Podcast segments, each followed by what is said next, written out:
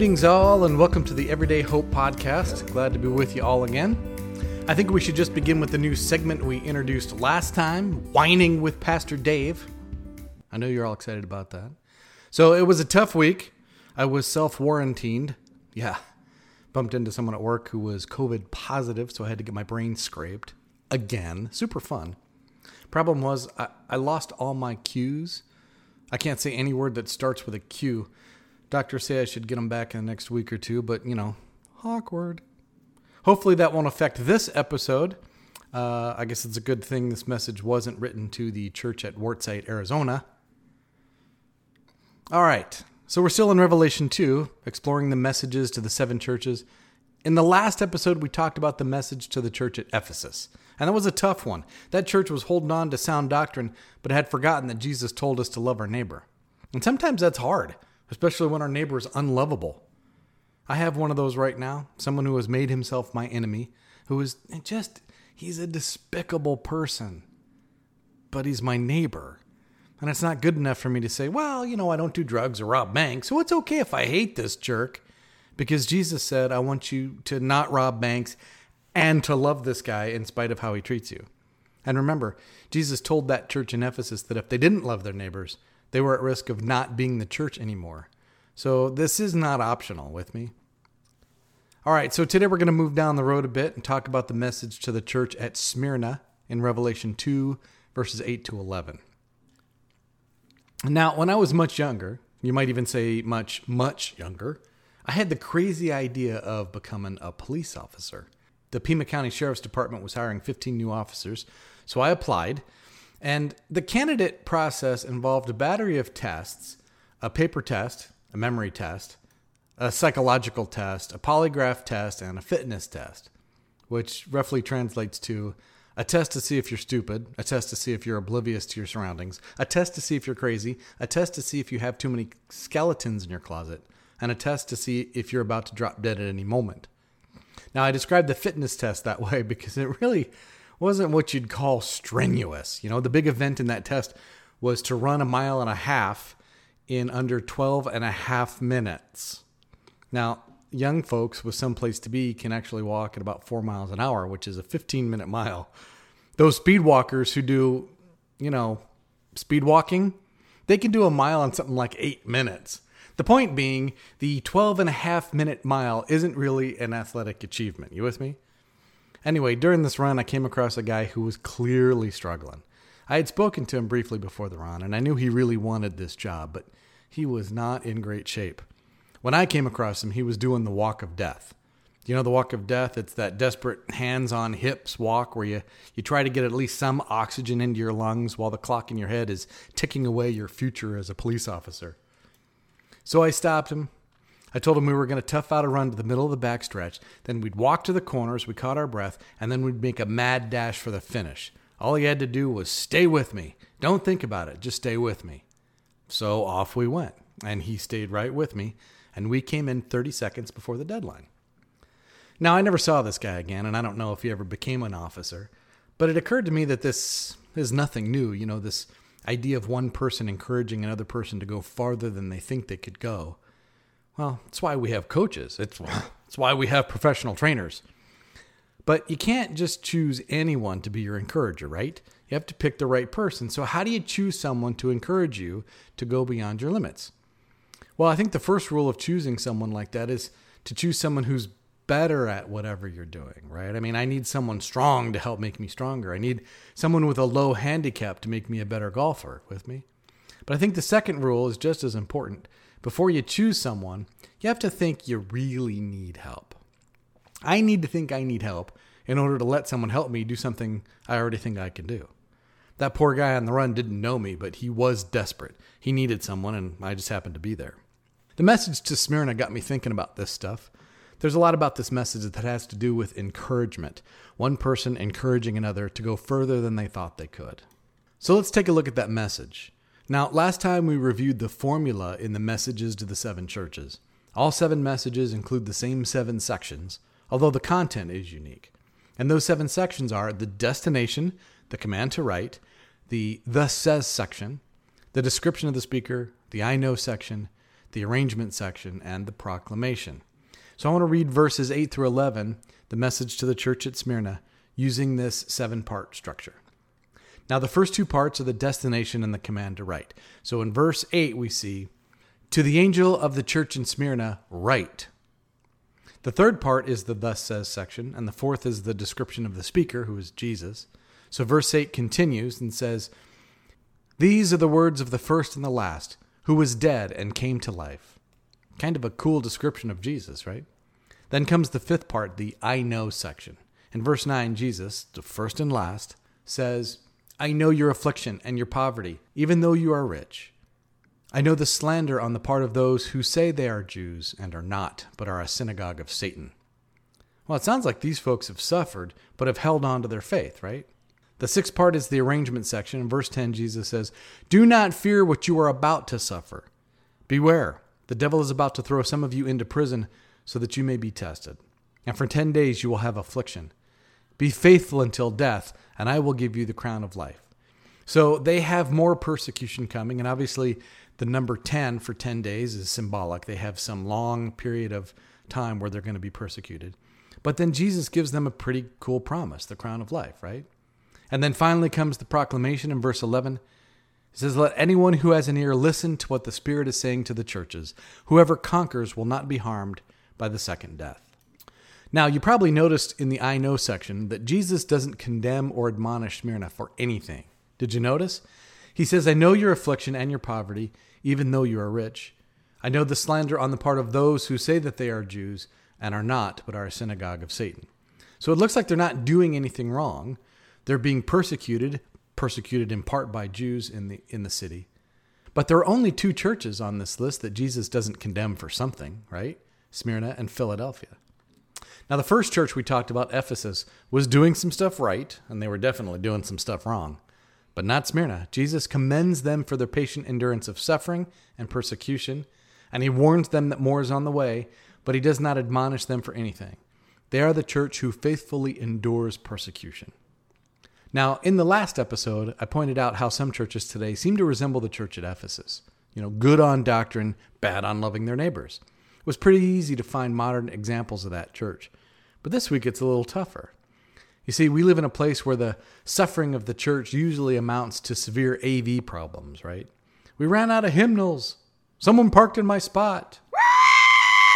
Other than that, churches can meet without fear that someone will barge in and take us all prisoner, throw us in jail, torture us. It's hard to find a, a modern American Smyrna. But it isn't like that all over the world. There are places where being a Christian is dangerous. They face the threat of persecution and suffering every day of their lives as long as they insist on calling Jesus Lord. Now, from this passage, it's clear that the church in Smyrna was suffering in a very specific way poverty. And the most likely cause of their physical poverty is the fact that it would have been difficult for Christians to make a living in a city like Smyrna. Much of the industry of that city revolved around the religious cults, making idols for the various temples, or even trading in human lives. It's activities that conflict with the teachings of Jesus. It's also likely that in the industries that did not conflict with their Christian beliefs, Christians were shunned for their unwillingness to worship the emperor and the Roman gods. Scholars have estimated that the population of the Roman Empire in John's day was somewhere in the neighborhood of about 60 million, including something like 5 million Jews. So the 50,000 or so Christians of that day would have represented such a small minority that it would have been easy to exclude them and persecute them. Being a Christian put folks in a position where it was difficult to survive, let alone earn a living. The situation in Israel is not much different. When I was there a few years ago, there were 6 million Israelis and 5 million Arab Muslims living in an area about the size of New Jersey. And in that small space, amid all the struggle and conflict, about 180,000 Christians were trying to survive. While I was there, we had the opportunity to spend some time with some Palestinian Christians from a church we visited. We went to their home and talked politics and survival, and they told us about the underground churches. If you're a Muslim convert to Christianity, you can't tell your family. You can't tell your friends. You can't even tell other Christians. If you're found out, your death would be swift and horrible. Our friends, Christians all, did not know when or where these people met to pray and worship, or how many people even made up the underground church. This might be a little closer to the situation of the church in Smyrna. There are many places around the world where the church is under intense pressure and scrutiny. We sometimes forget but it's still out there. And I wonder how they hold up. I wonder how they hold on to their faith. I wonder sometimes if I would be able to hold on to mine. I mean, it's all fun and games until someone threatens to feed your kids to the lions, right? So the church in Smyrna was indeed under pressure. They were facing persecution from all sides. The Jews hated them for proclaiming Jesus as Messiah. The Romans hated them for refusing to worship the emperors and the Roman gods. Everyone tried to force them to compromise their faith, which resulted in some hard times. And those hard times were about to get harder. So, how does Jesus address this church? In each of the seven messages, Jesus uses a different description for himself, not because he can't make up his mind about who he really is, and not because he's one thing to one church but a different thing to another church. He is all of these things all of the time to all churches. But in each message, he emphasizes something specific about himself, and he does that on purpose. To Ephesus, he was the one who holds the seven stars in his right hand, and who walks among the seven golden lampstands. He emphasized his control and his presence. I know because I am. I know because I walk among you. But to Smyrna, he is the first and the last, the one who was dead and came to life. In this message, he emphasizes his death and resurrection. In fact, all of the imagery in this passage deals with life after death, resurrection, and new life in Jesus. Would this have been special to the church at Smyrna? Oh, yeah. You see, the city of Smyrna was sacked and completely destroyed near the beginning of the 6th century BC. A small remnant of people survived the destruction and continued to scratch out a meager existence, but the city itself, its, its art, its culture, its spirit, had been killed, and it stayed dead for a long time. It was nearly 300 years before Alexander the Great rebuilt Smyrna and breathed new life into the once dead city. Smyrna itself had been resurrected. So the one who speaks to them is the first and the last, the one who was dead and came to life. I believe that the city that had died and come back to life would be especially sensitive to this description. He is still the one who walks among the lampstands, and Smyrna would have heard that message too, but to them, he is specifically the one who died and rose again on the third day. To this city, that description would have been very personal. But to this church, it's even more personal. Think about the specific situation of this church. Their looming problem is persecution, maybe to death. Jesus even warns them that more persecution is coming. But he doesn't simply inform them of this and then walk away.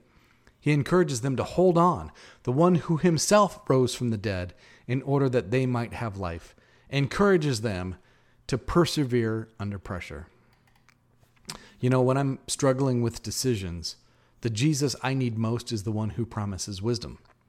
When I'm fighting a temptation to sin, the Jesus I need most is the one who is human, who is now alive and can give me strength. When I have sinned, the Jesus I need most is the one who is my uber high priest, continually before the throne of the Father, making intercession for me. But when I'm facing death, the Jesus I need most is the one who lived and died and rose again to give me not just the promise of eternal life, but the real thing. That's what the church in Smyrna needed. They needed help to endure real physical persecution. And they were going to need help from someone big, someone big enough and experienced enough with suffering that he could actually help. With that guy on their side, they could have real hope of hanging on. So, how does that affect us in America? Sure, I get what he's saying to that underground church in Israel and to other suffering churches in Morocco and China and Africa and in countless other countries where being a Christian is not even legal. He says, Don't be afraid. And he doesn't say this because no harm will come to them. Harm will most definitely come to them. He says this because if they hold on to their faith, he has already purchased eternal life for them. Jesus tells them to hold on and to any who do, he promises the crown of life. But these messages aren't just for those churches, they're for all of us. So, what's he telling us? He says that spiritual riches trump physical wealth every time. He says that while troubles may come, life awaits us.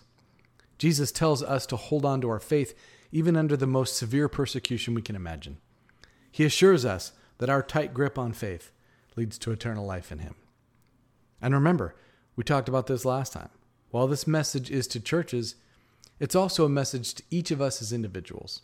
Jesus tells each one of us that no matter what is happening or what's going to happen, life awaits us. Hold on, he says. He tells those of us who have recently had surgery and are in need of healing, hold on, there is life for you. He tells those of us in need of a job, those with financial problems, hold on, there is a life for you.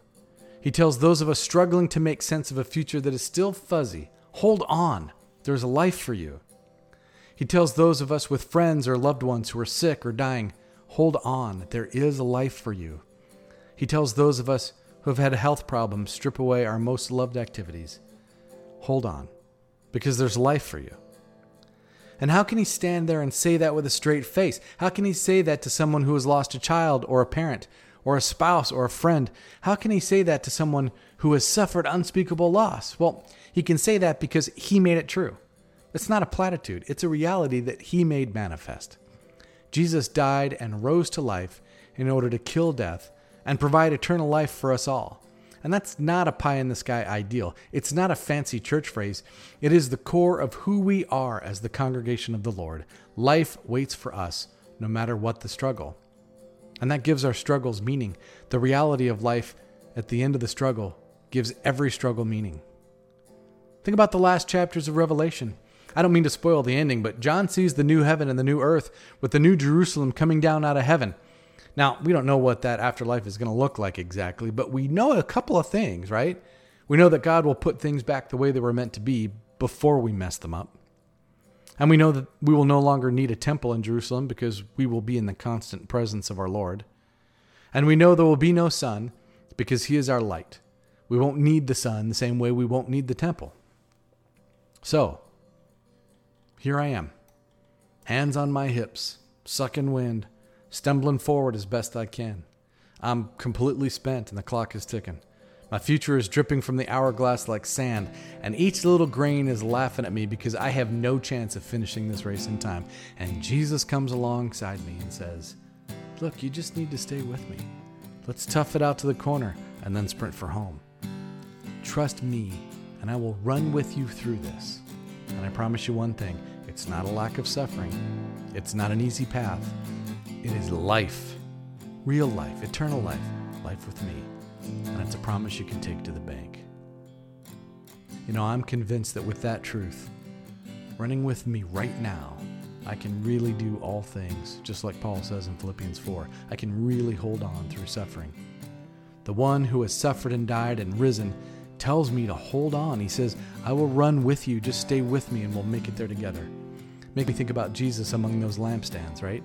He's not only our high priest, making intercession for us in heaven, making sure we have a place in the new earth, he is also our, can we say it?